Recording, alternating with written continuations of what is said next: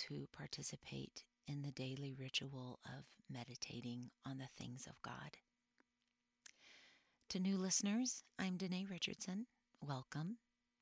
To my friends and church family participating, thank you for being in my life.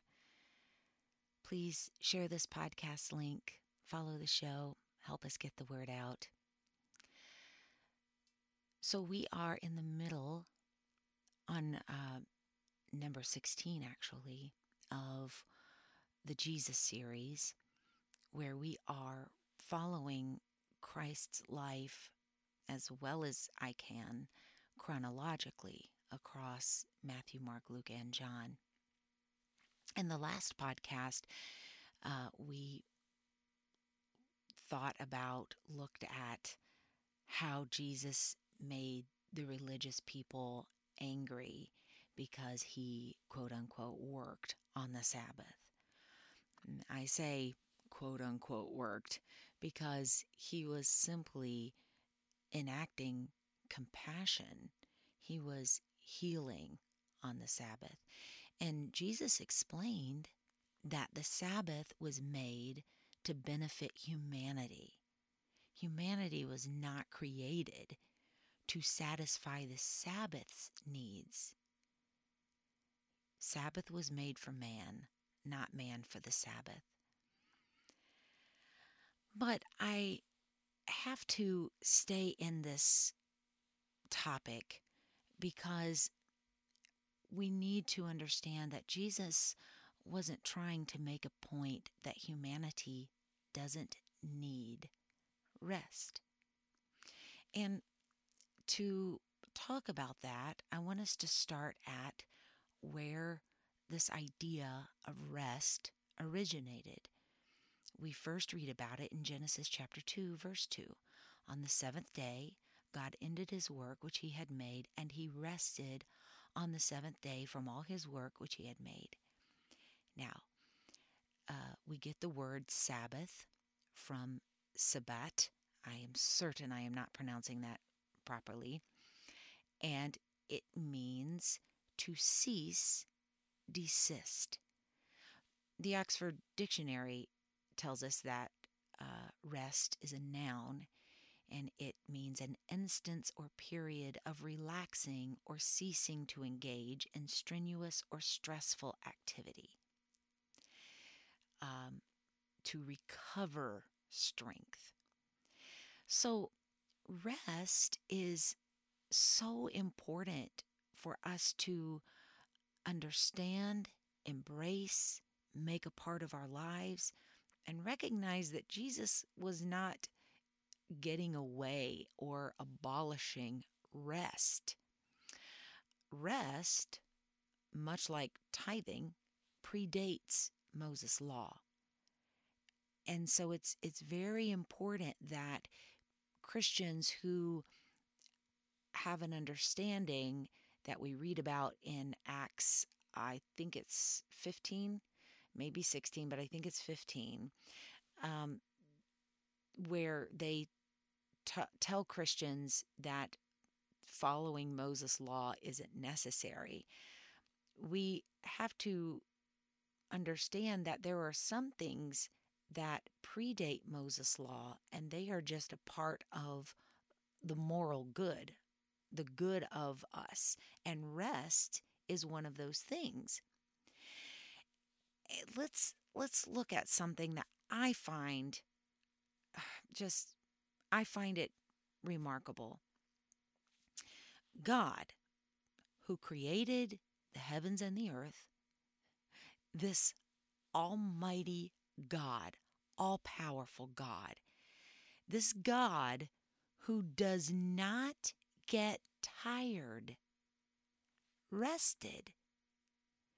So when it says in Genesis 2 that he rested, we look at the definition of rest, S A B A T, Sabbat, Sabbat. We look at that and know that it means ceased, desisted. So I believe that in creation, God set the world in motion and whatever that we assume has come into being since creation, these things that are um, we find that are new. First of all, we find that they are new.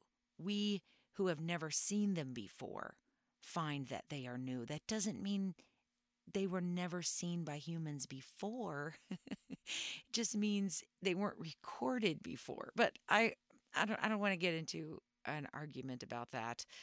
Um, and also just this idea that I am giving out where I believe he set the world in motion and then whatever has come into being is actually that motion unfolding like a seed that's producing, even though we can't see it. The seed is in the ground and it's working. We don't see it working, but it is actually working. And I believe that's what nature, God set in motion that nature. But uh, uh, so so when he rested, he ceased. I I believe that that is what he ceased from the continual creation and and in the same way, we see this fast forward to Jesus on the cross. Jesus said on the cross, "It is finished." But he didn't mean that everything was finished. He just meant the torture of the crucifixion was finished. He meant the the point and purpose of him coming had been fulfilled. It is finished because the work of salvation was just beginning. So God ceased and desisted on the seventh day. And that example was something that he set for us so that we understand we need to come to these markers, these points in our efforts where we also cease and desist. You know, after Jesus had that situation where he was confronted by the religious people about his uh, working on the Sabbath, him doing miracles on the Sabbath. After that brouhaha, we can read about it in Luke 6. I'll read verses 9 through 11. Jesus said to his critics, I have a question for you. By the way, this is New Living Transition. Um, I usually read King James Version, but Jesus said, I have a question for you. Does the law permit good deeds on the Sabbath, or is it a day for doing evil? Is this a day to save life or to destroy it? He looked around at them one by one and then said to the man, Hold out your hand. So the man held out his hand. This was a man who had um, a withered hand, and it was restored. At this, the enemies of Jesus were wild with rage and began to discuss what to do with him. This is an emotionally charged situation that Jesus was in. And Jesus was God in the flesh. And, and what makes this act of God so special is that he was tempted in all points, like as we are, yet without sin. Jesus faced all of the emotional things that we face, all of the um, spiritual temptations that we face, the the psychological pressures that we also face. Jesus faced those things and demonstrated to us how to do them properly. And so Jesus comes out of this this situation that was emotionally charged where he was trying to make right hundreds of years of misuse of the Sabbath. And this was a heavy burden, an exhausting work. If it would have been me, it would have been a debilitating situation. when I am ever in a situation where I face confrontation and I have to stand for a truth, when I leave that situation and go home, I am absolutely wiped out. I, I have a full 24 hours where I am just wiped out. Um, I hate that about myself, but it is it is what I deal with, and I do deal with it. I stand for truth when I have to, but oh boy. So in Luke 6:12, we read, It came to pass in those days that he went out into a mountain to pray, and he continued all night in prayer. And so Jesus showed us that when we have experienced the the scripture the spirit is willing but the flesh is weak always comes to mind. When we stand for right or we are engaged in a ministry or an act of compassion and we give so much because our spirit is just so desirous to be a part of this and to engage in this activity that is for the benefit of others and we love it it it completes us it is our purpose it is our joy we often come out of that with our flesh being uh, displayed as weak. The spirit is willing, the flesh is weak. And Jesus showed us how to come out of those environments um, where we just read about him healing the man with the withered hand and then standing up to those um, people the enemies of Jesus that were wild with rage. That's Luke 6, 9 through 11. Verse 12 In those days, he went out into a mountain to pray. So we find that rest does not have to occur on the seventh day. It needs to happen when you need the rest. And I want to point out that sometimes you need to rest before you need rest. This was something that uh, the Lord brought to my attention in my personal life coming into this new year. And you know what? Since I'm on this topic, uh, it's not in my notes to talk about, but I will go ahead and talk about it. Um, I have been trying to had been when I first started this podcast. I started it actually in a it wasn't a podcast, it was in a closed Facebook group where I was trying to help other women who need to develop that sacred ritual of daily devotion. Um, I was just trying to be uh, help for them, com- trying to create camaraderie and accountability, and then Facebook closed down the audio version. I did not want to do live video streaming because I was wanting to create this um, recording in my actual devotion time, which was in the morning. And I do not look pleasant in the mornings. And so I didn't want to do a video.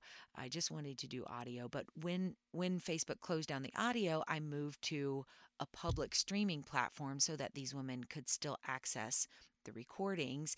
And anyway, now now here we are. We're in the thick of it now and I started off by saying I'm recording on my phone. I have a studio. I just want to be able to record wherever I am and um, here I sit in my studio. um, and so at first I was doing this every day, um, Tuesday through Friday. And um, I I was I came out of last year, out of 2022, um, dealing with a lot of health issues. Um, and I knew because for the last six months, I had been resisting my counselor's advice that I was working too much and I needed to rest more.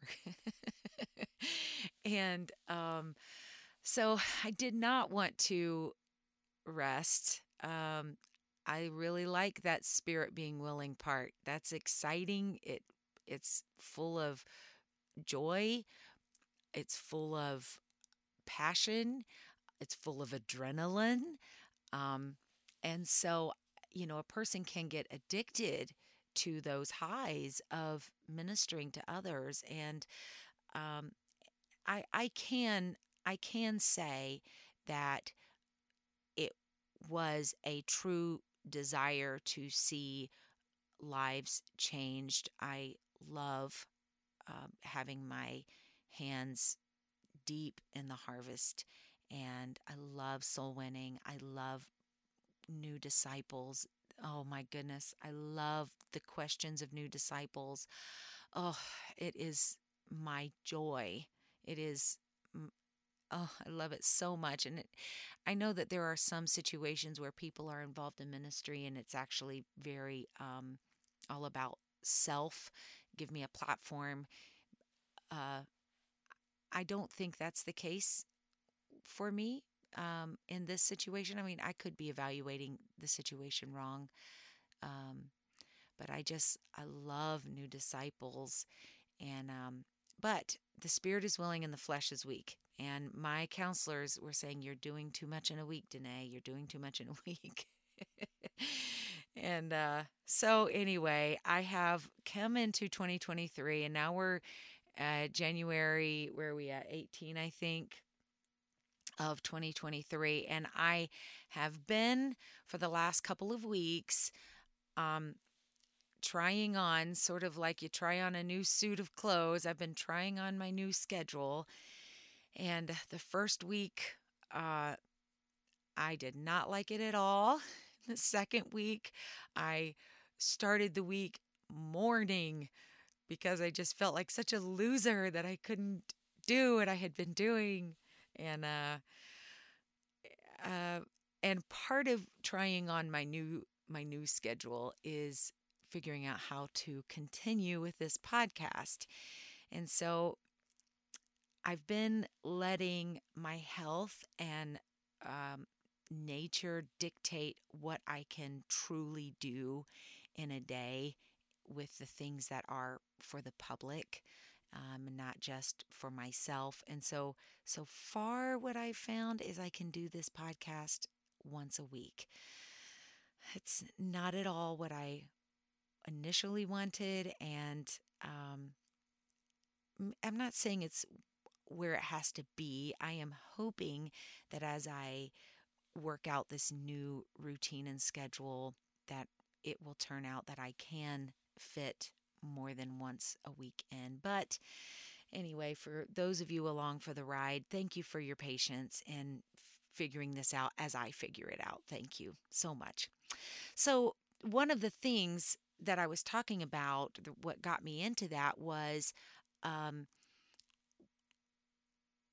we do not necessarily have to wait until we are exhausted to rest.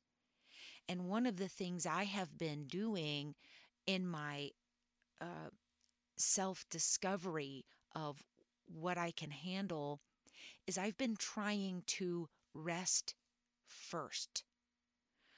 So I've been trying to approach, if I want to expend uh, bountifully, I have got to sow bountifully to reap bountifully and and I I've got to sow into myself before I can give out like a bank account you can only withdraw what you've actually deposited.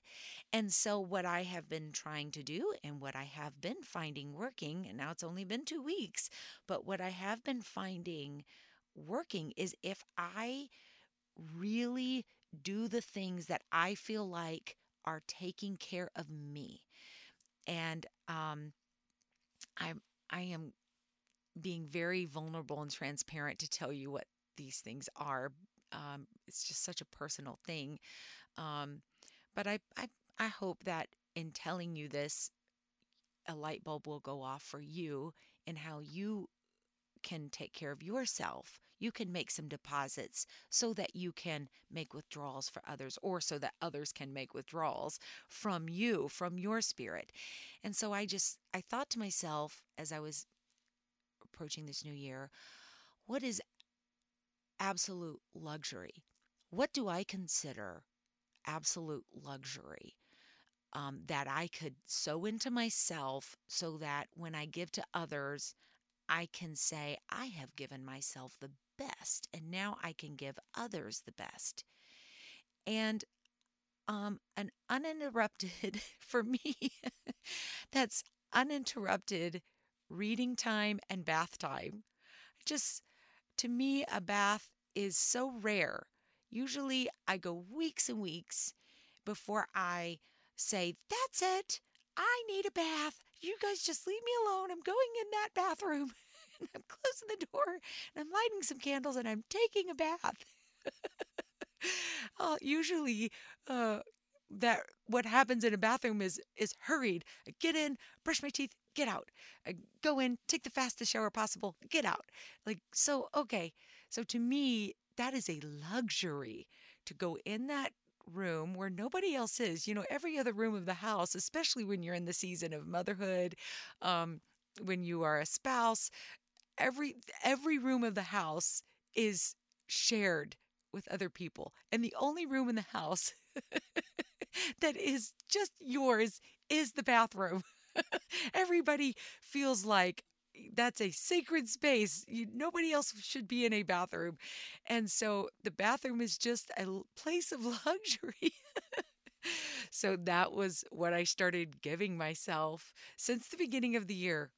Okay, I'm not going in the living room where other people are, where even the, I, you know, I am really out of my motherhood stage. My children my children are grown adults and they function on their own, they go on their own, you know. They they sleep under my roof. I'm very glad of that. But I don't they go and do their own lives. I'm I'm not mommy anymore. Um, they're just my roommates. And uh, I'm I'm not married and so um, I but I do have these two dogs, and sure enough, those two dogs are just like children. Any room in the house that I'm in, they occupy. and they are just like a pack like uh, you know their instinct as a pack of dogs i'm part of i'm the leader of the pack and so wherever i am they follow uh, so anyway they don't like the bathroom though because I make them take a bath in the bathroom. so that's still a sacred space even with my dogs. So anyway, that's that's what I have learned so far this year is that if I rest first, why wait till you're exhausted to rest? Rest first. So we see that even though it it was after Jesus had this experience where he went up into the mountain to pray. He was he unplugged from his disciples. He was alone. He went there all night. He found that quiet, sacred space. Um, and there he um, restored himself. And, and we see it, we read it verse after verse. We go from verse 11, where his enemies were wild with rage, to verse 12, where he goes up into the mountain.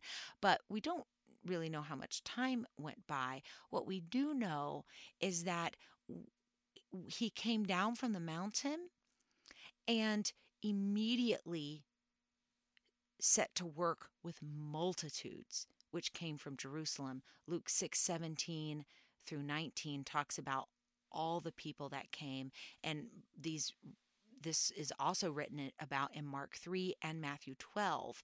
Um, where multitudes came from cities Jerusalem, Judea, Sidon, Tyre to be healed in their bodies and delivered of the tormenting spirits of the soul. Jesus was able to go into this heavy work environment, heavy um, withdrawal where people were withdrawing from the account he had he had deposited rest and prayer and the people were able to then withdraw until we get to Luke 6:19 where it says there went virtue out of him. The word virtue means strength, power, ability. And the word um, went, virtue went out of him. Went means to emanate, to issue, it means used of a sudden flash of lightning, used of a hope which has disappeared. Now, when I read these definitions of emanate, of went, virtue went out of him, I can tell you that this is a description of how I feel after giving of myself to others. I love doing it.